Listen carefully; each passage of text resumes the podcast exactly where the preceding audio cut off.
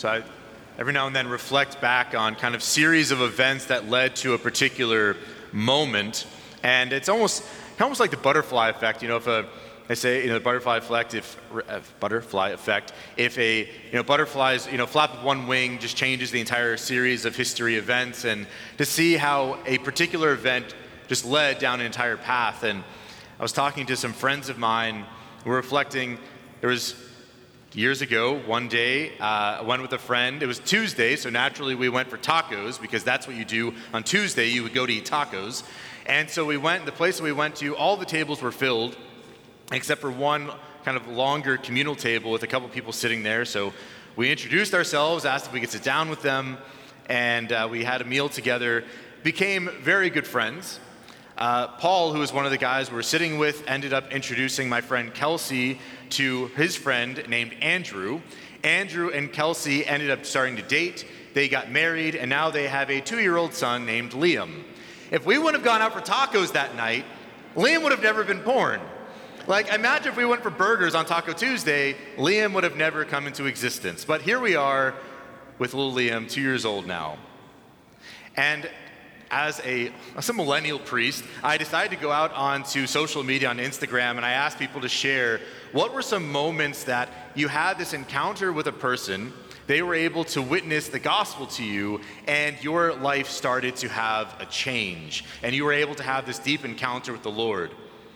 Now, honestly, people shared stuff, a lot of which I can't share in a homily because it has to do with like them overcoming particular sins and things like that. And there's there's too much context that I would have to give for it to make sense. And someone out here would know who that is, and then it would be like kind of revealing like, oh my gosh, I know that person. Yeah, so I can't share those stories, but there are a few that I can share.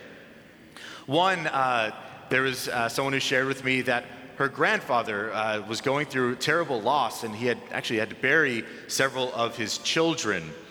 And he had been kind of away from the church, but actually, through this loss and this pain and suffering he was going through, he was able to have a deeper encounter with the Lord. And that actually, seeing her grandfather's faith change and how he was able to come alive in that moment of really tragedy, it changed her entirely. Her grandfather was able to witness the faith to her, and it brought about a faith in her that was profound. There was someone who shared when they went to Florida State, and uh, the community, uh, the Catholic community there welcomed him in, and that changed his life and brought about a faith that now he's still just on fire for the Lord. Uh, then it made me think of our vocation director, Father Josh Swallows, who, when he went to Florida State, was not a religious person at all. The campus ministry there brought him in, and not only did that make him on fire for the faith and become a priest, but he invited his friend, who was not even Catholic, to go to the campus ministry and to go on a retreat. And then his friend ended up converting, and now he's a priest in the Diocese of Pensacola Tallahassee, and now actually the campus minister at Florida State. If those events wouldn't have happened, those moments and that invitation wouldn't have happened, they would not be priests.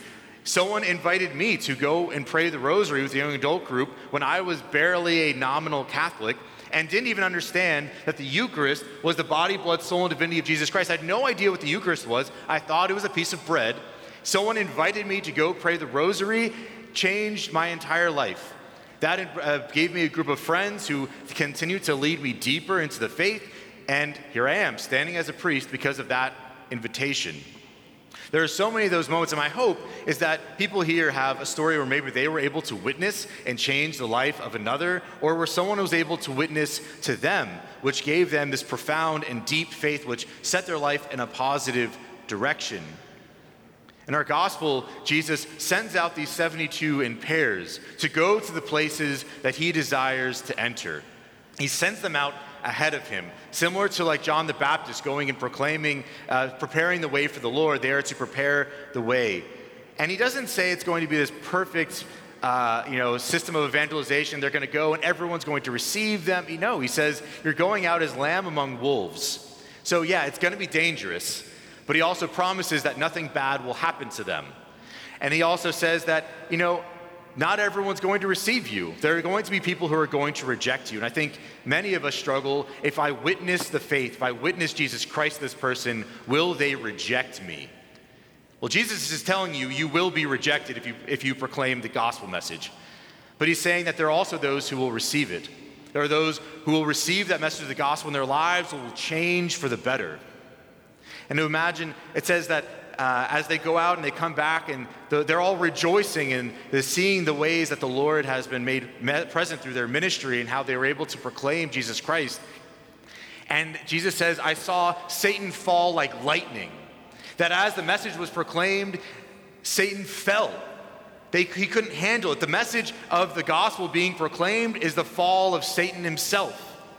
And to think of all those times when we've struggled, when we have had the opportunity and the Lord has placed it on our hearts, like, wow, like, I feel like I should be telling this person something, or I should be inviting this person to maybe come to Mass with me, or to this, this you know, I've got this great group I think that they would really appreciate.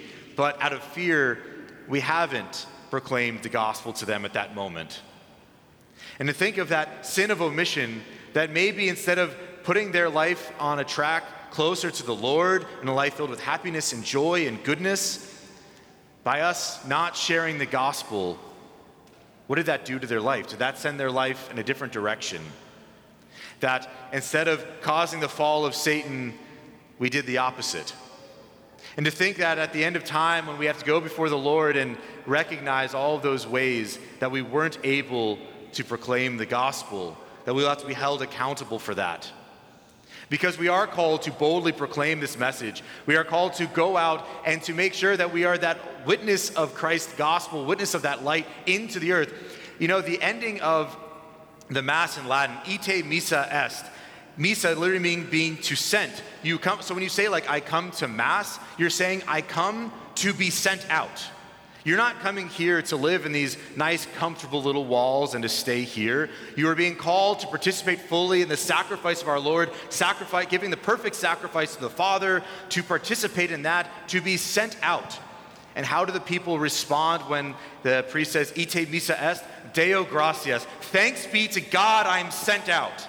I am called to send the message of the gospel out into the world, and I am receiving that, like these 72, to proclaim Jesus Christ out into the world.